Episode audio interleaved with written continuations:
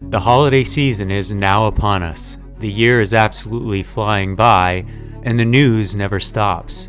That's why we at the DSR Network have expanded our programming to cover even more of the world's events. We hope you will consider supporting our work by becoming a member.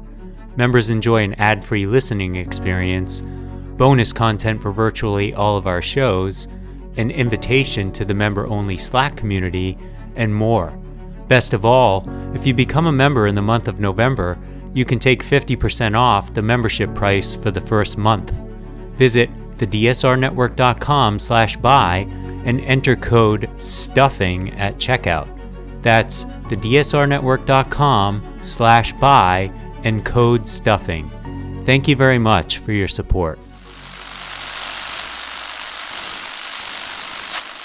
Nine, twelve, ten, twenty-eight, two, twenty-three.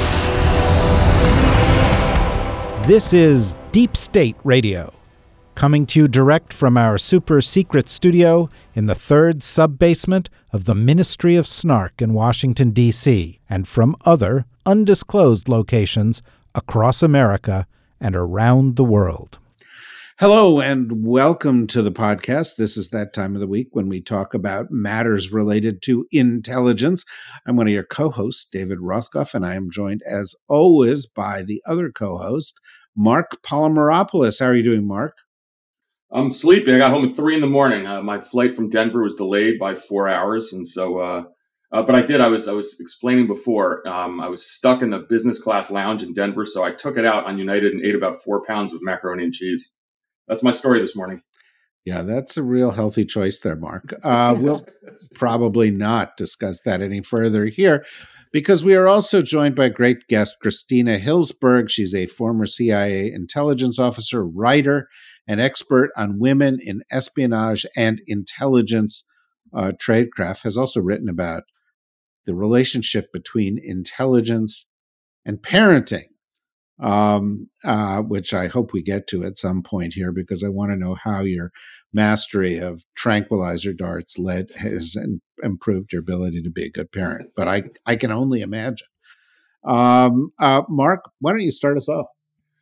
Sure. Well, well, first of all, it's awesome having Christina uh, on. We actually both were at a conference um, this this uh, uh, this last week, so we got a chance to, to chat a bit. And I will just say that this, David, this is the first time, and perhaps the only time, we will have a Swahili and Zulu speaker a Zulu linguist uh, on the show, and so you know we're uh, we're doing pretty well if uh, if we get that level of talent. So I, I throw that out there. Well, thank you, uh, Marc, for that great intro, and no, thank you, David. It's, it's awesome. great to be here. So, so let's just jump in because you know I think the world has been so focused on on Israel Gaza, and and you know I think you, you can you can provide some really unique insights on this because you are an Africa specialist, um, and so your take on this is going to be welcome because you spend so much of your time in Africa actually working on Somali issues, you know, particularly counterterrorism. But also, there's a side of you that that I know, and that the audience will learn too, that kind of deeply cares about humanitarian issues too. In fact, you had said to me at one point that you even thought about joining the Peace Corps, which of course I don't think you can do anymore. That's right. uh, being a CIA officer. So, you know, uh, so how do these counterterrorism campaigns kind of take into account human rights and, and kind of the civilian collateral damage concerns? And you know, will Israel be able to get this right? I think you can offer some unique perspectives on this. Absolutely. I mean, I think one of the first things I'll say is that it's not black and white. People want a very clear answer, and it's not that straightforward. When you're looking at something like counterterrorism, we have to live more in the world of gray. You you like to think, oh, there are good guys and bad guys, and it's very clear cut. But what I found during my time working on Somalia, it's just simply not always that way. And as someone like you mentioned, you know, I, I interviewed for the Peace Corps and the agency within weeks of each other, and I studied African languages. The idea was that I would do humanitarian work or I would document some, you know, language language on the verge of extinction in the bush in Africa. And so I ended up at the CIA because of my love for a foreign land, um, you know, which is very unlike people who were inspired by 9 11 or, you know, very patriotic. That's not to say that I'm not patriotic, but I am an Africa specialist. And so that was often something that I struggled with.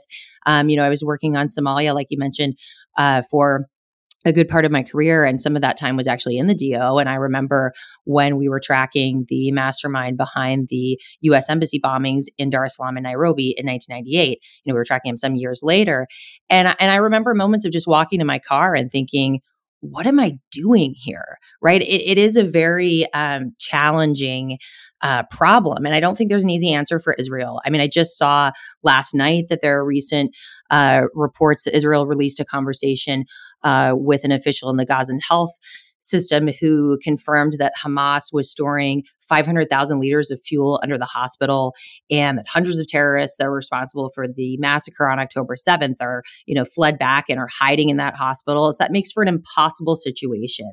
And so I just think it's it's not clear cut. I think the we're going to see the international community continue to put more and more pressure on Israel in the coming weeks because it is becoming increasingly dire. Let me pick up on that um,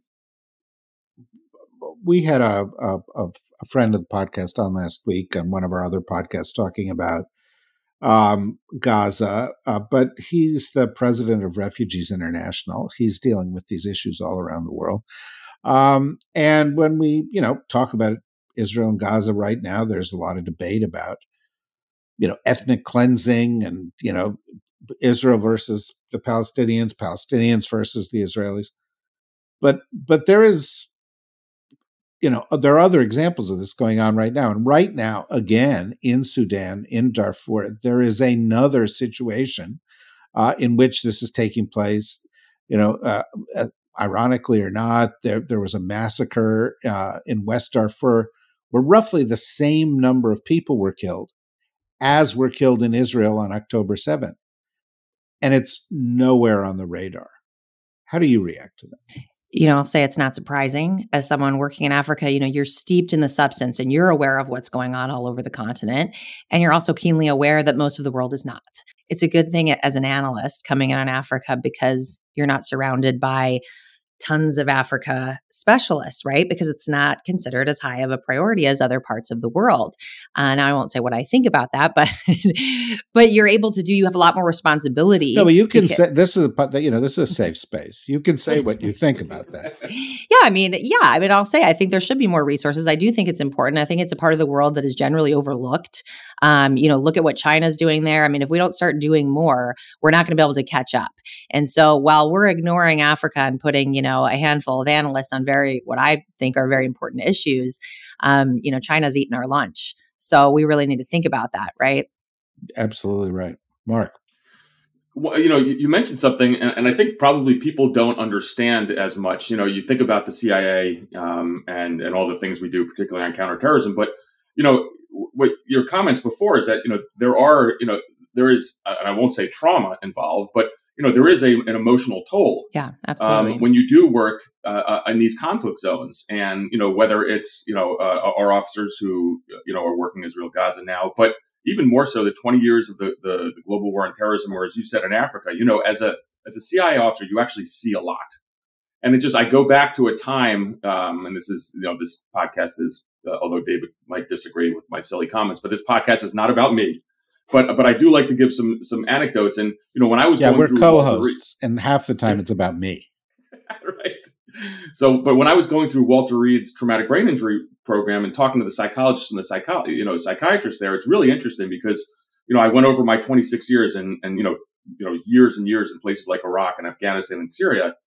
And you know, and the and the psychologists there were like, you know, we could we could sit down with you, and you probably need it for a for a heck of a long time with what you've done and experienced. And so, um, I, I, thought your comments were were pretty profound there because you know, uh, uh, particularly um, if you are working on an issue and not to say the U.S. is, is necessarily, or perhaps actually you did, that the U.S. is ignoring it, but you know, you're kind of screaming into the wind with these humanitarian crises uh, in uh, uh in Africa. Can you can you kind of elaborate that uh, just a little bit more?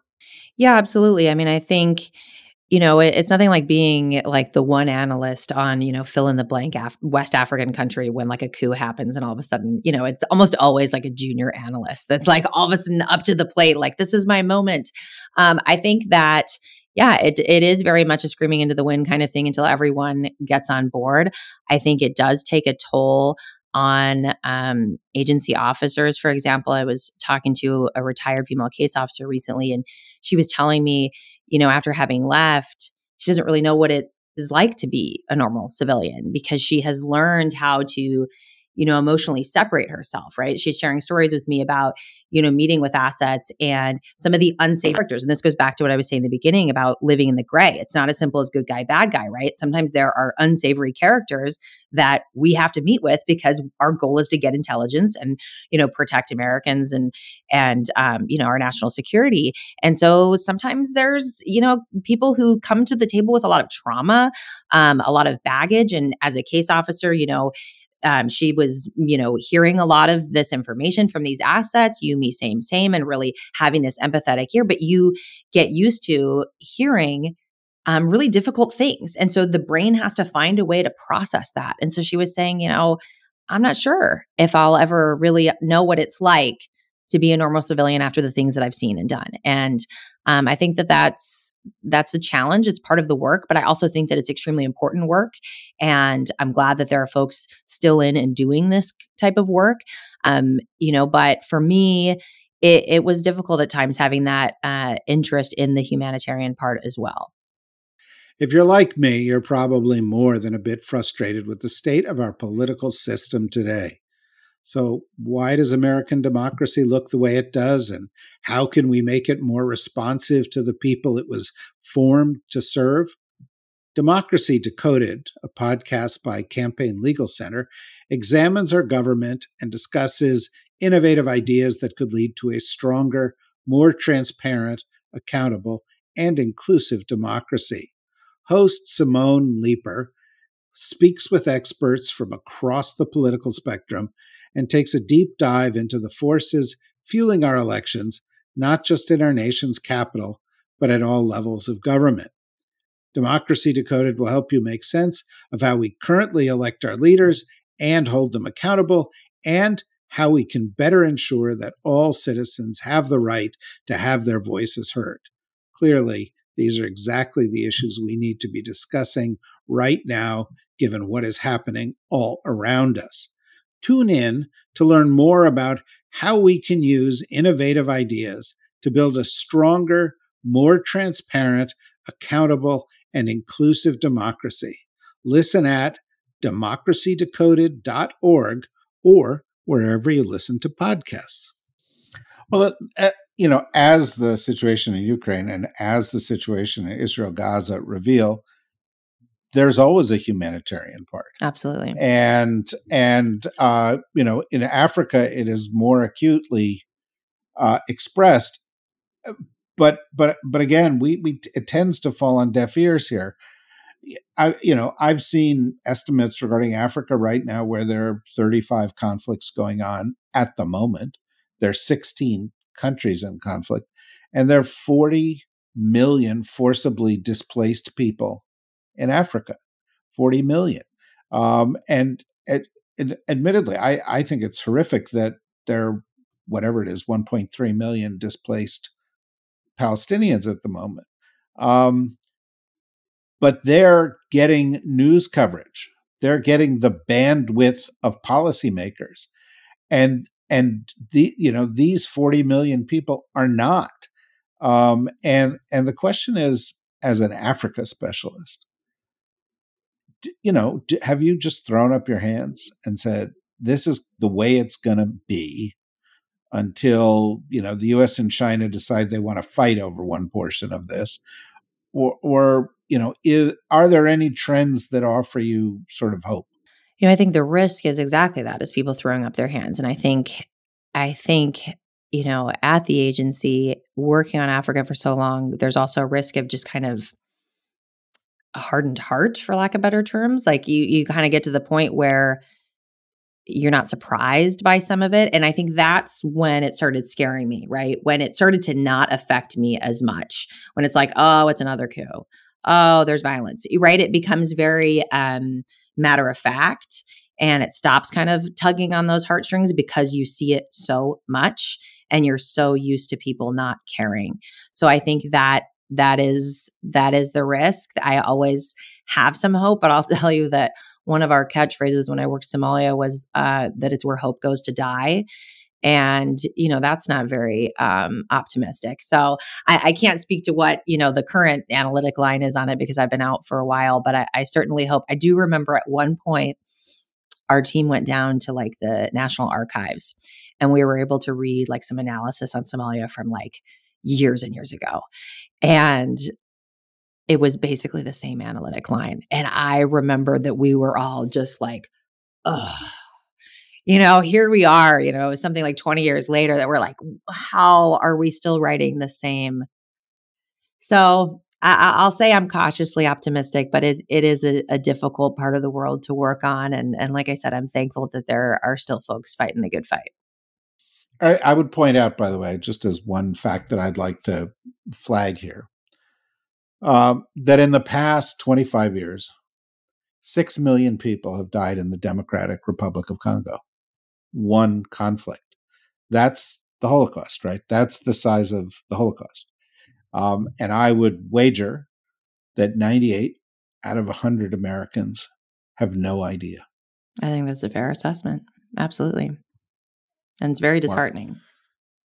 Yeah, it sure is. Well, um, let's let's switch topics just a bit to uh, actually something that is uh, you know equally of of uh, concern to a lot of people. Certainly, myself and Christine, I think you'll share this, and that's the recent, you know, uh, sexual harassment uh, issues and scandals at, at, the CIA, our old uh, place of work. And so, if you can, you know, and I think we want to spend some time on this, um, but if you can kind of describe first what's happening, and then really just kind of give an overview or, or your thoughts on does this recent scandal um, accurately reflect the the current environment for women at the agency?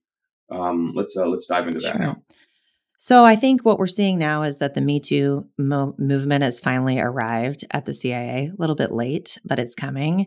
And uh, you know, just last week, a man, a former case officer named Brian Jeffrey Raymond, pled guilty for drugging and sexually assaulting more than two dozen women over a 14 year period um, while working at the CIA, um, which is I mean, I, don't even have words for it. it it's horrifying. Um, reading some of the court documents and and you know what he's being charged with, and um, the fact that it was going on so long uh, unchecked is really concerning. Um, so, so there's a couple different things going on. So there's that, but then also in August we saw the conviction of um, a man who was charged with sexually assaulting a DO case officer trainee in the stairwell at headquarters. Um, and he wrapped essentially wrapped a scarf around her neck and pulled the ends and and tried to force himself on her. Um, she had to fight him off, and he tried it again, and then actually was able to uh, kiss her as she escaped to the hallway, and was actually laughing uh, while doing it. It's a, a very terrifying um, experience, and so. Um, this has uh, gotten into the press, and I think what the agency is seeing is, you know, some of this is just the tip of the iceberg, and I think that they are scrambling to contain what is happening because that case has basically set off a chain reaction of women who are finally feeling comfortable coming forward to report instances of sexual assault and harassment. The view for years, I will say decades, probably since the inception of the agency, I think is pretty fair to say, is that it's career suicide to report assault and that there is an understanding that you will not receive the support that you would need if you were to report it. It would ruin your career. You would go nowhere from there. And so most women that I know, myself included, uh, would never feel comfortable reporting something like that. And so what we're seeing is this chain reaction. And so after this, um, you know, we're referring to her as Jane Doe, filed these charges, and this court case was, you know, made its way into the press. Uh, there's been a flood of women. The HPSCI has uh, begun an investigation. The CISI as well is doing uh, is the Inspector General um, investigation, and we're seeing you know floods of women come in to the point that they've been completely overbooked um, having trouble staying you know keeping up on the schedule scheduling women on their calendar to come in and share their experiences. And so i think it will be really interesting to see what comes next. Actually that jane doe after her assailant was convicted um, she has now filed a suit against the agency alleging witness tampering and, um, you know, essentially them um, deterring her um, from reporting the incident. And of note, her assailant, who has been convicted, is still a security cleared serving CIA officer uh, to this day. Well, that's a lot of information. no, no, it's it's important information. I'd like to talk about the flip side of it, uh, or another side of of the issue for women in the intelligence community. Uh, of course, right now the head of the intelligence community is a woman, Avril Haines. The CIA had its first woman director uh, during the last administration, Gina Haspel, who came up through the ranks and was well respected, I think. Um, but if you look at upper management in the intelligence community, uh, women are underrepresented. Absolutely. How, how do you fe- how how do, how do you feel that is or is not changing, and how do you feel that does or does not impact um, the, the the the quality of the work that gets done in in the IC? I think that's a great question. I think the agency has made a lot of progress when you look at the numbers in terms of women. Women make up nearly half of the organization at this point. But of course, as you're saying, as you get to those upper levels, you see a drop off and there are not as many women at the senior intelligence ranks. And so there have been a number of studies and efforts done um, over the past several decades to remedy that and, you know, put things in place. Madeleine Albright actually um, did a study um, that was commissioned by the director at the time and made several recommendations. And so I do think that we have seen some positive change. I think, you know, in 2018, we had director Gina Haspel, the first woman. We also had uh, Beth Kimber was the first um, DO, um, which is, you know, arguably a really important milestone because we're coming from a time when, you know, women used to not even be able to run cases. You know, women couldn't be case officers to then having a woman essentially in charge of all clandestine operations worldwide. That's a pretty important uh, milestone for women. So I think it is moving in the right direction. Do I think there's still work to be done? Absolutely. But I think what you have is something that has um, long been an old boys club and um, most certainly in the DO of all places. That's where we see it the most. And so you have men in positions of power who abuse that power and create this dynamic where um, women are sexually harassed and unfortunately assaulted. I mean, as I mean, as back as one of the women I was interviewing in 1979, I was just telling Marc about it this weekend. You know, when she started, she would walk down the hallway, and every time she would see one particular man, he would grab her breasts and say, honk, I mean, in in broad daylight in the hallway. And when she went to report it, because she actually did go to report it, the woman in HR said, "Oh, honey." He's retiring in just a few months. Do you really want to ruin his career with this? And then you'd be that girl and you're just starting out. Right. So that was 1979. And when I'm looking at the court documents of of what was said to Jane Doe, I'm not convinced that there's been a lot of change in that regard. So I think if the agency wants to continue on this path of diversifying its workforce and having women there, which we are an integral part of the mission. And I will tell you that I've interviewed dozens of female case officers as part of research for my upcoming book, and we can talk about that as well. And I, I think women bring skills particularly as case officers, that are so important, so different from men, and we need them at the organization. And so they need to take this seriously, and that includes holding assailants accountable. There is absolutely zero reason in my mind why this person should be walking through the building every day. Because here's what I look at. Here's what I look at.